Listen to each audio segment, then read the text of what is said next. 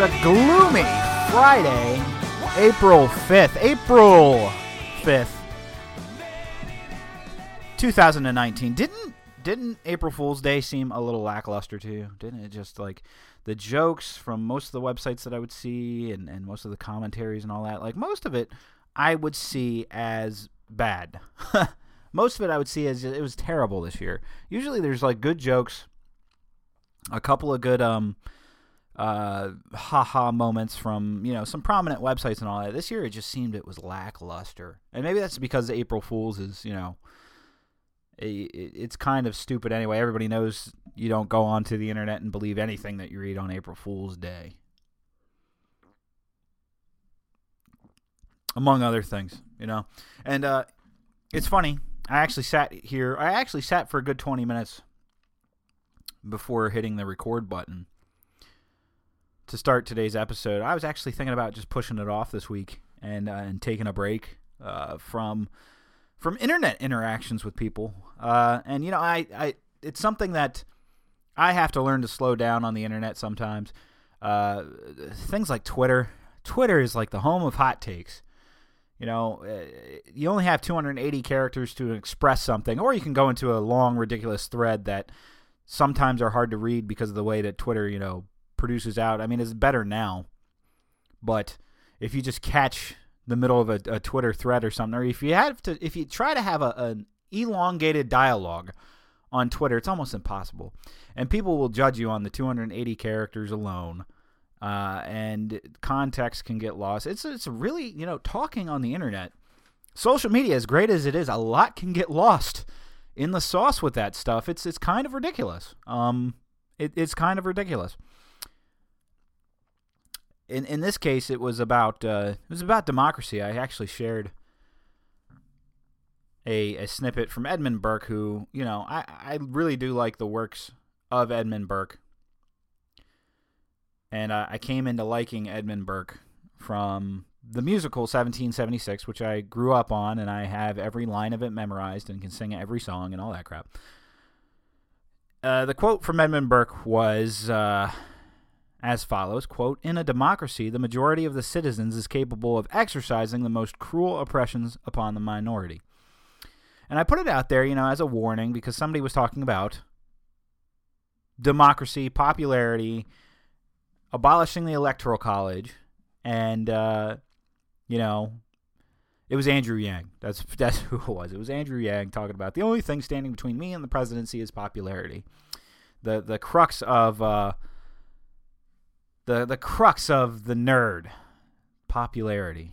You wouldn't think that with all the comic cons that are you know a, a, thing, and you know I know tons of people that play uh, uh, Magic the Gathering, myself included, and all that. You would think that uh, the nerdy thing would be a, a mountain overcome by now, but apparently it's not overcome by now.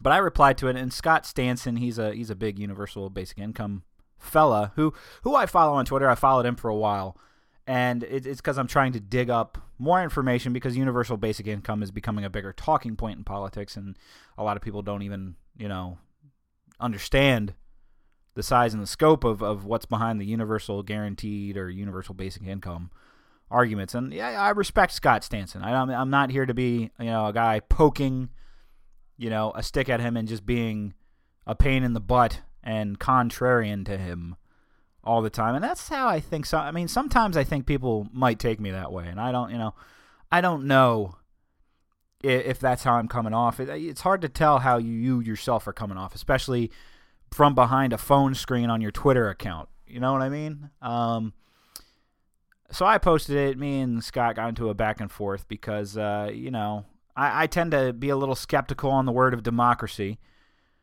Uh, true democracy, yes, absolutely. I think a lot of people are though. Uh, in, in in terms of a true democracy, a true like one for one vote can determine things. I don't think anybody likes the aspect of 51% of the people being able to do, being able to outrule the 49% of the people, uh, in things like that. I think, but people on Twitter, I mean, they can they can really jump down your throat in a way that like uh, you know maybe like it made me reevaluate. I went back and looked at every tweet that I wrote and I thought, did I come off like an ass or something? Like why are people jumping down my throat? Why are people calling me an idiot? You know, you get all that when you talk about something on Twitter. You're talking about an environment that is A full of trolls and you can't ever tell who the trolls are. B sarcasm doesn't have a font. I don't know. Sidebar. Why haven't we worked this one out yet? All right. I mean, especially libertarian folks, you know, my peoples, free marketers. How come we haven't gotten the sarcasm thing solved in a font yet? All right. And italics don't count, and tagging something as sarcasm doesn't count. It has to be a font. It has to be some kind of font in which people can read the sarcasm. Because sometimes you read words on the screen and you're just like, is this person serious or what? I don't even know. But it's hard to have a debate. It really is hard to have a debate on a platform where your characters are limited. And you might have to do multiple threads and multiple lines and all that. So if anybody by chance caught any of those tweets and disagreed with me and thought I was an ass, I mean, I hope that you're listening right now and going, okay, maybe I did misunderstand this guy. Uh, because I I'm skeptical of democracy and of voting on things because I have a core set of principles that would suggest that we all have unalienable rights or or or inalienable rights. Well, I mean, whichever way have you you want to pronounce. Yes, uh, Mr. Jefferson. It uh, so happens that the word is unalienable, not inalienable. I'm sorry, Mr. Adams, but inalienable is correct. I happen to be a Harvard graduate, Mr. Jefferson. I attended William and Mary, Mr. Adams. Gentlemen, please. Mr. Jefferson, will you yield to Mr. Adams' request? No, sir. I will not.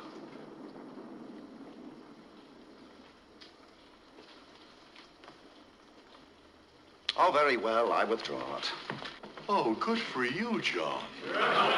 Yes, yes, that. I believe that there's certain unalienable rights that you have. They don't come from the government. They didn't come from a king. They didn't come from a president of the United States. We don't have rights in that sense other than what we agree upon, but there's certain key unalienable ones that should pre that should be preserved, never exploited or taken away without due process of our laws.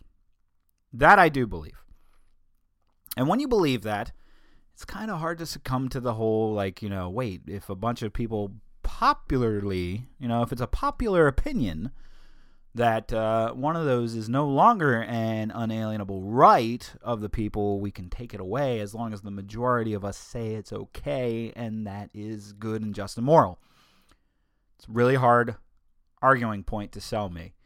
And I say this as a guy, I mean, you know, I'm no big man. I don't own some big corporation. I don't make a lot of money. I work in corrections. I work in prison. All right. So I catch flack from everybody, by the way. I catch flack from my very own libertarian folk who, you know, don't like law enforcement in the way it's carried out right now. Whole different debate for a whole different time. Sure. But I work in a prison. I work in a prison from pe- with people who have lost certain rights from the government. You think people in prison have a right to privacy? You don't. You don't have a right to privacy in prison because you're not private. There's nowhere you can be private. There's actually laws against isolation. So you can't be alone, at least not for elongated periods of time. But when you're in a prison, your stuff isn't your stuff. It's stuff that you bought from the state. And it's subject to search at any time. I can come knocking on the door anytime. It's actually part of my job to just randomly go to cells and shake them down to ensure that contraband's not in the facility.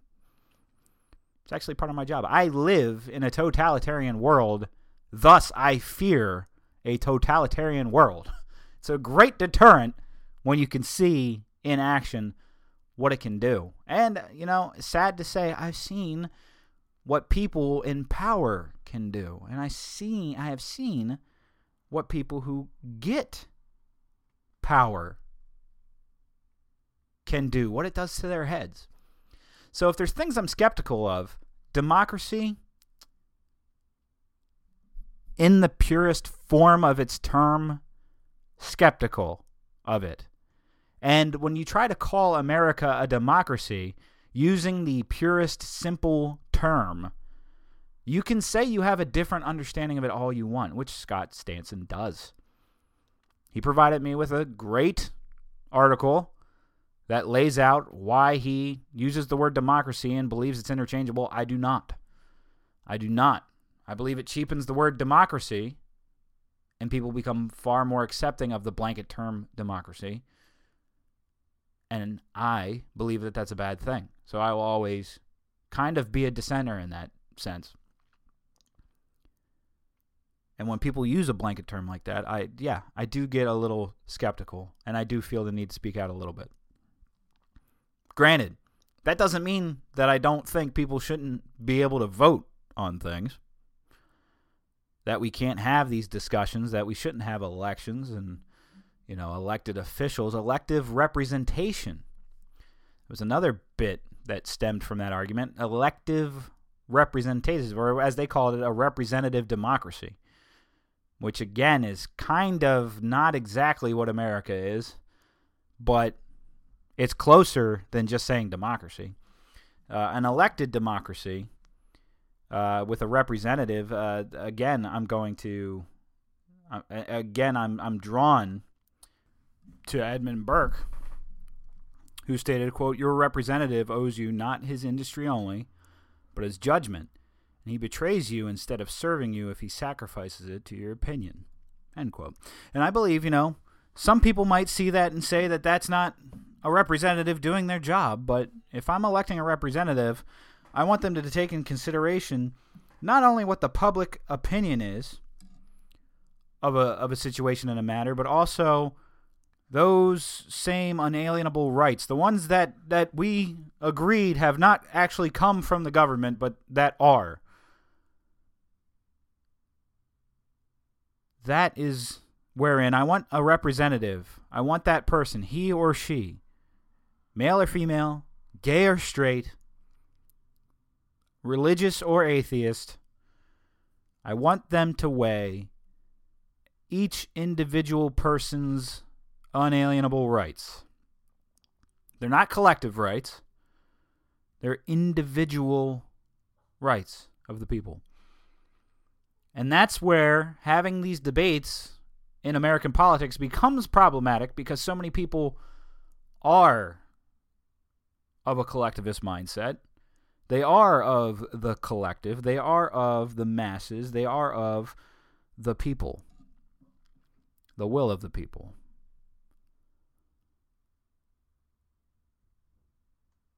And it's a very, very fine line to walk. And to not only state my opinions and views of what the government should be able to do and should not be able to do, but also why and what other means and methods do we have at our disposal for things that we're looking for the government to accomplish. And it becomes very hard, as I've said already, it becomes very hard on the internet to talk about these kind of things. Uh, on text alone, if we're not writing blogs, and studies already suggest that people do not read the articles. People do not read as much as they used to anymore. The data would suggest that people skim and see a headline or see a hot take tweet and just leave it at that. And it's it's uh, it becomes kind of frustrating. becomes kind of frustrating given the fact that when I tweet something out, you know what? I you're right. I don't think about the fact that I am confined to 280 characters, and I'm not tweeting out anything for having anybody agree to me either. My whole Twitter account isn't to sit here and amass as many followers as I can, you know, to stroke my ego. I don't care about that stuff.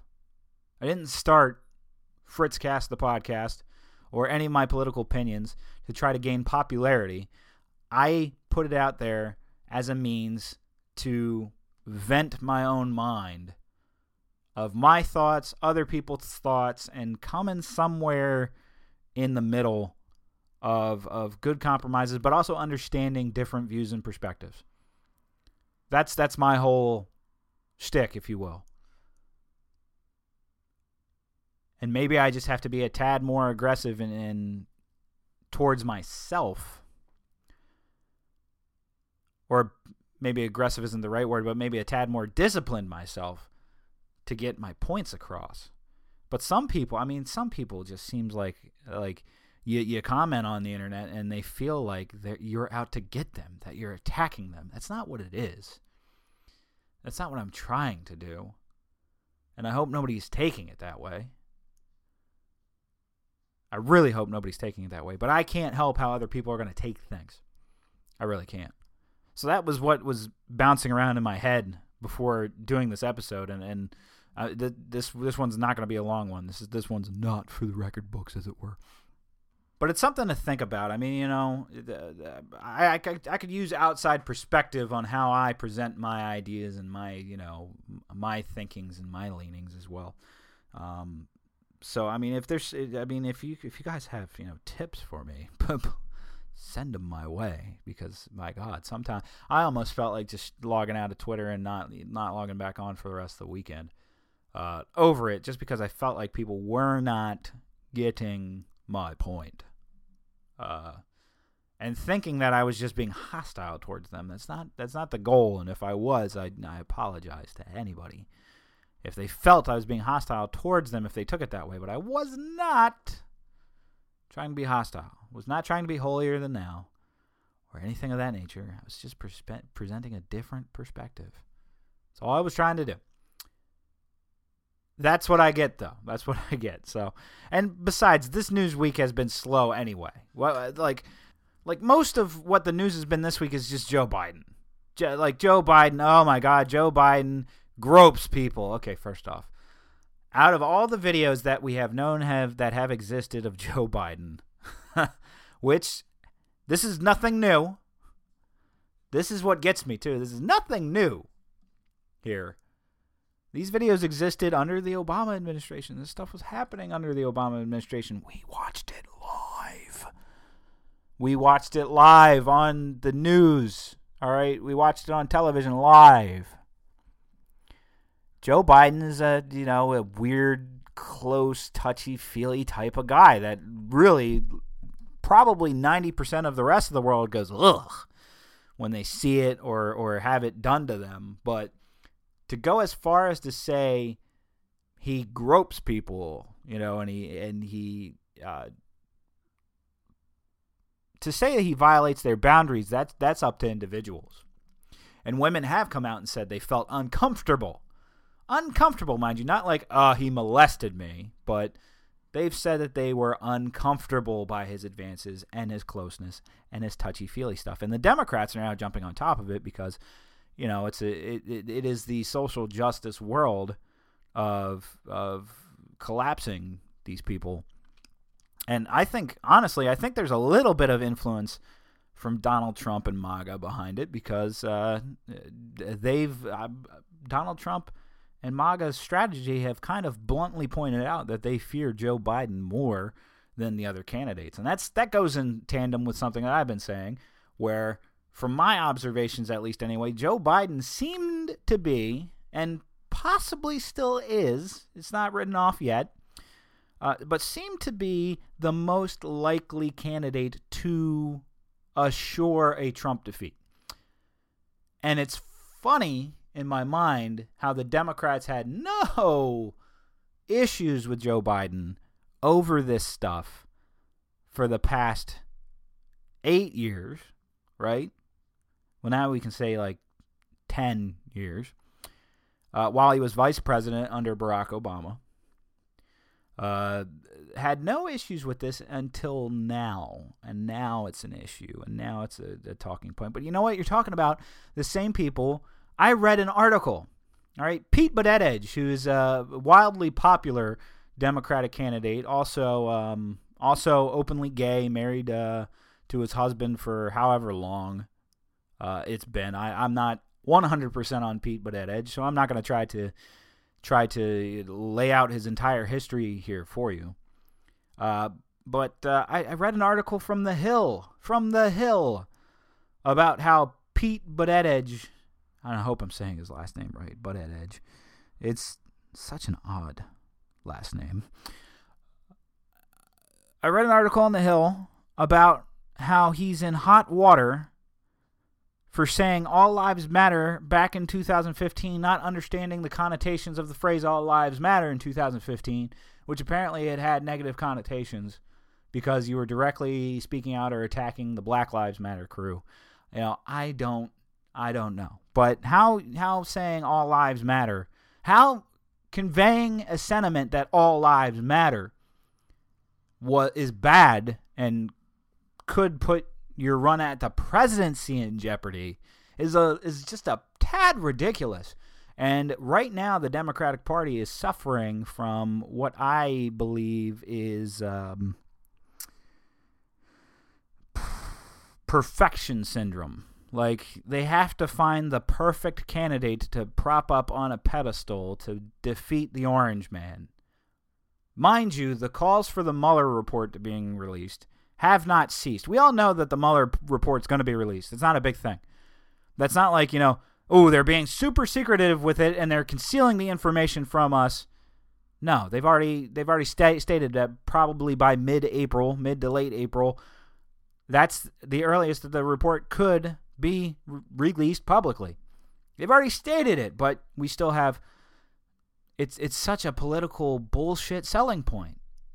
And the media won't stop, can't stop, won't stop with the hashtag release the full report and harping on releasing the full report when it's coming. It's get it's going to be released.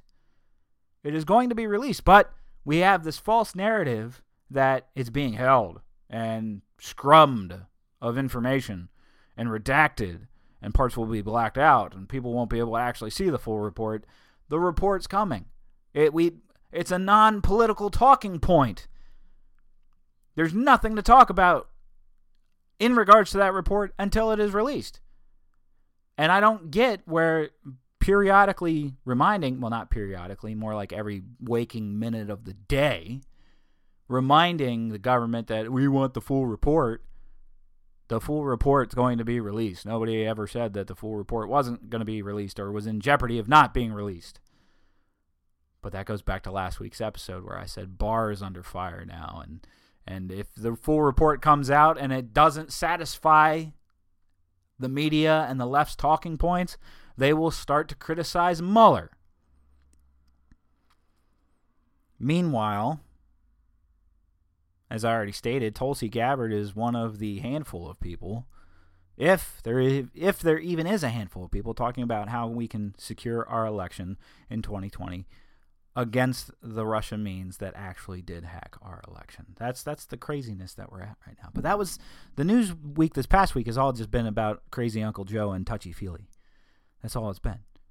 And I'm not going to raffle on for an hour or 40 minutes about Joe Biden and touchy touchy. I'll go after Joe Biden on his own freaking record. I don't need to pull out things that he gets too close to people and violates their personal bubbles uh, I I don't think he does it on purpose. I don't think he does it in a pervy way, mind you, either. I think he probably does it absent-mindedly, and it puts people in an awkward position because it's hard. It's hard to be in that position. It makes it awkward when you try to think of like how do you say, "Hey, yo, get out of my space to like the vice president of the United States or something like that. I mean, I can get that. I hope it's not contributing to a culture and and, and making it an acceptable thing because it's not. But I just don't want to talk about it for 40 minutes. I really don't. I really don't, and I don't think it's going to count Joe Biden out either. You know, this is not the last that you've heard of Joe Biden. Okay, it's not. Joe Biden's still in that mix. Even though he has I say all this too, he he still hasn't officially said he was running in the first place. Like how far I wonder how far Joe Biden could go saying without saying that he's actually running. Could he actually win like the Democratic nomination without actually declaring that he was running? That's that'd be crazy, right? I mean, you have to file paperwork that says you're running and all that crap, right? But to public to not publicly come out and say that you're running. Could you could you get away with that? I don't know. It's an interesting concept. But anyway, that's actually that's going to cut it for the episode today. I just I, I needed to get my thoughts out about what I spouted on Twitter and and how maybe I came off the wrong way. I don't even know.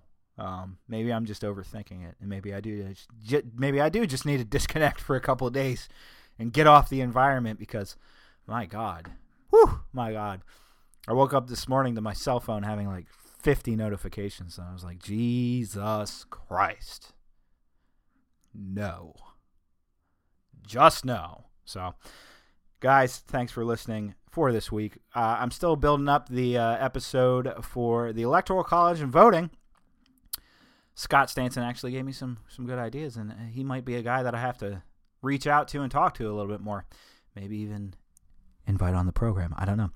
But uh, until then, keep in mind uh, the Electoral College voting. I, I want people's thoughts on that. I'm going to reach out to more people, try to get many different perspectives involved in my episode on it. And maybe, maybe, maybe a few guests.